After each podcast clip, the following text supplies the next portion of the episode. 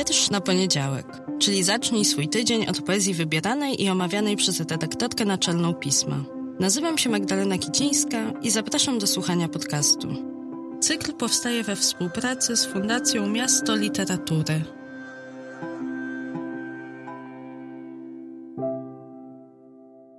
Dzień dobry, cześć, czołem, dobry wieczór. Witam Was w kolejnym odcinku podcastu Wietrz na poniedziałek. Ten poniedziałek jest wyjątkowy. No, jak go zapowiadałam Wam już w zeszłym tygodniu, wybierzemy się wirtualnie, metaforycznie do Wrocławia, bo tam dzisiaj zaczyna się już szósta edycja Międzynarodowego Festiwalu Poezji Silesius, który jest organizowany przez Wrocławski Dom Literatury, organizację, instytucję bardzo ważną na literackiej i kulturalnej mapie Polski, ale też bardzo bardzo ważnej i bliskiej dla magazynu Pismo. Współpracujemy blisko właśnie chyba dlatego, że podobnie patrzymy na literaturę, podobnie ją czujemy i zarówno WDL-owi, tak jak i Pismu zależy na tym, żeby literaturę promować, wspierać, czy to prozę, czy jak w przypadku tego festiwalu poezję. A festiwal Silesius to też Wrocławska Nagroda Poetycka – jedno z najważniejszych wydarzeń poetyckich w Polsce. Nagroda, za chwilę dowiemy się, kto jest do niej nominowany. Zazwyczaj właśnie już podczas festiwalu się o tym dowiadywaliśmy, natomiast pandemiczna sytuacja od ubiegłego roku wszystko nam trochę modyfikuje i w tym roku jest odrobinę inaczej. Tegoroczna edycja, poza tym, że ma jak zwykle wyjątkowego gościa, tym razem jest to Litwa i znowu wszystko ładnie się łączy, bo Litwa i litewska poezja w piśmie już kilka razy gościła.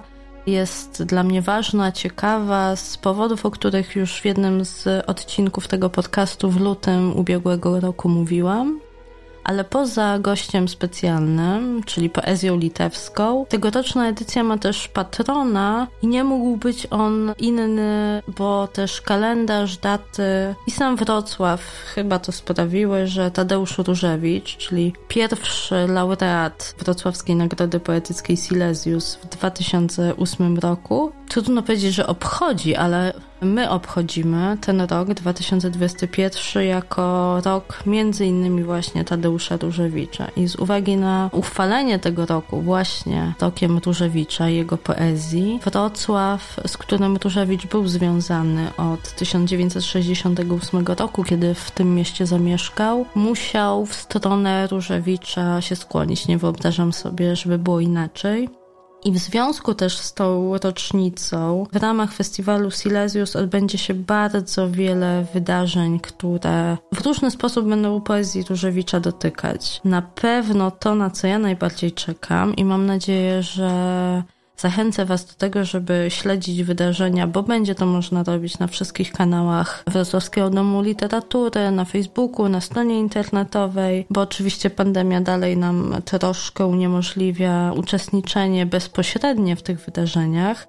No ale już chyba przećwiczyliśmy wszyscy przez ten rok udział zdalny w tego rodzaju przedsięwzięciach kulturalnych.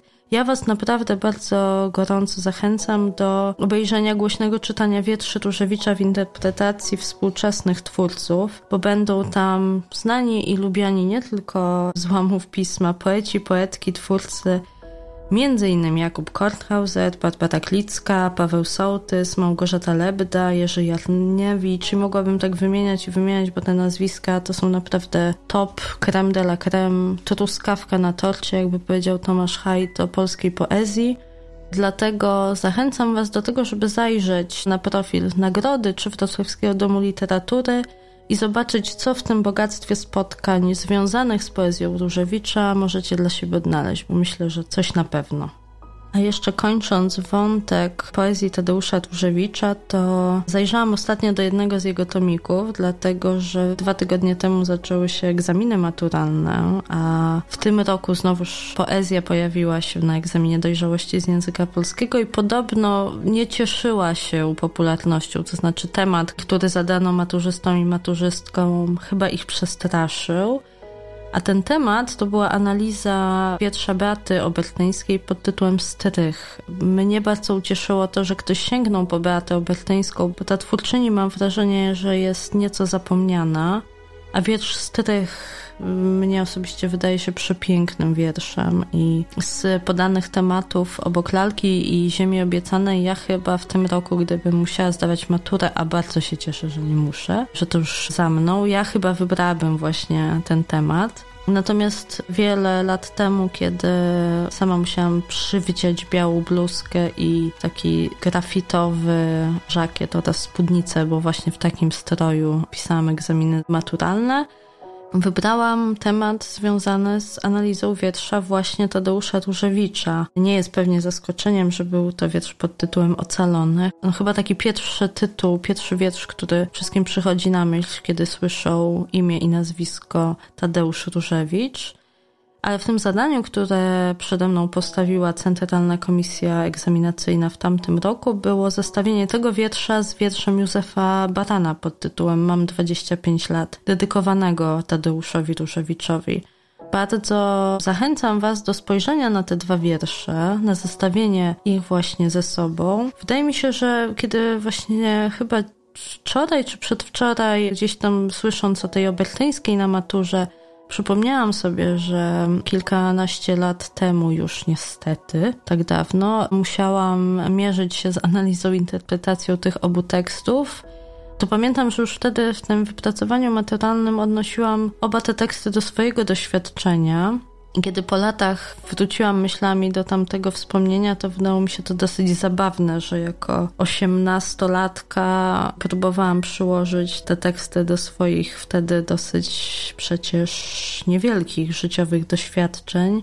I tak się zastanawiam, nie wiem, jakie wy podejmowaliście tematy rozprawek i wypracowań maturalnych, ale że bardzo na wyrost często są te zadania na wyrost wobec naszych w tamtym czasie doświadczeń, wiedzy. I to pewnie jest oczywiście temat na większą rozmowę, nie na ten podcast, tylko może na podcast Barbaresowy Jak naprawić przyszłość, w takim temacie Jak naprawić polską edukację, Never Ending Story, żeby te tematy skądinąd piękne i ważne naprawdę dotyczyły młodych ludzi i pozwoliły im odnieść dzieła kultury do tego, co znają, co sami przeżyli żeby nie musieli udawać, że mają na swoim koncie doświadczenia, które stawiają ich gdzieś na równi z podmiotem lirycznym wiersza Ocalone Tadeusza Rożewicza. Ale to była bardzo, bardzo, bardzo odległa dygresja, tak odległa jak miejsce, w którym siedzę od Wrocławskiego Domu Literatury i Klubu Proza, w którym właśnie dzisiaj zaczyna się festiwal poezji Silesius. Więc wracając do Wrocławia, przenosząc się tam,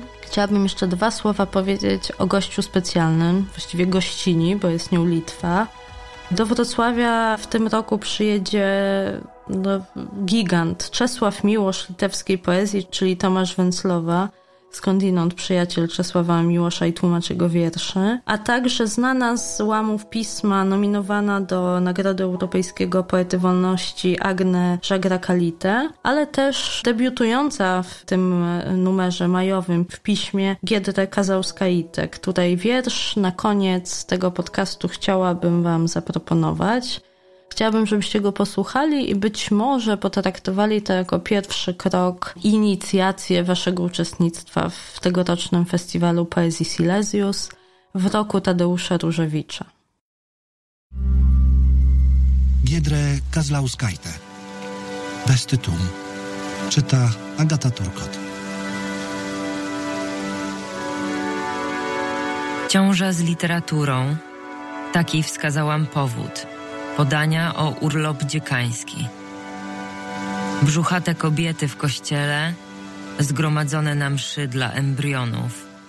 Wertuje anatomiczny atlas, wątłe mięśnie pękają. Od dotknięcia w plecaku noszę wyrodne niemowlęta i słownik, w którym rosną łacińskie drzewa. Siedzę w kościele między brzuchami Czytam witraże, czekam na brzuch. Niech urośnie.